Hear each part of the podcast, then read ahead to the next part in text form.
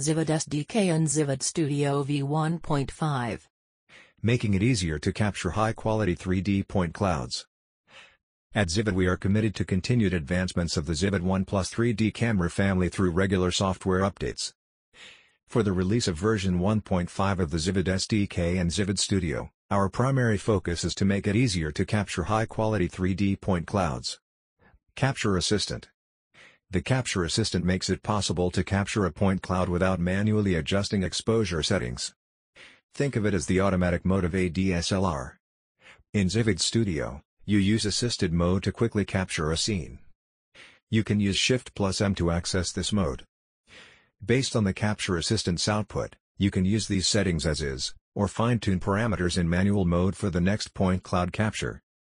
When developing applications with the Zivid SDK, the Capture Assistant can be used to perform, for instance, a single, initial scene assessment. You can also use it to implement a runtime verification at timed intervals.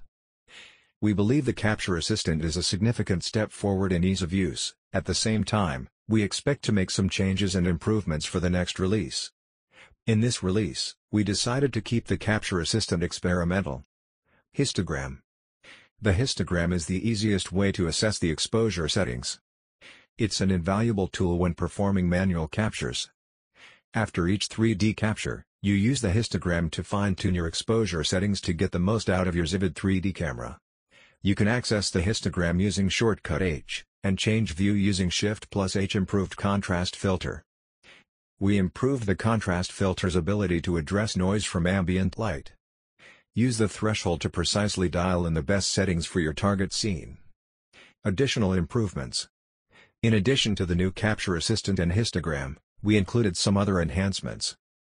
All Zivid SDK core functionality, including firmware updates, is now supported in Docker. We have tested it on Docker CE version 18.09. Both MATLAB and LabVIEW also got some love, with improved support in .NET. In Zivid Studio, we've introduced a configurable depth map. You can now adjust the range manually, or use the default, automatic view. Lastly, we listen to customer requests regarding export options in Zivid Studio. In addition to the existing ZDF, PLY, XYZ, PCD point cloud export, you can now also save the 2D color images of your point cloud. In the point cloud examples section, you can download and evaluate various objects and scenes.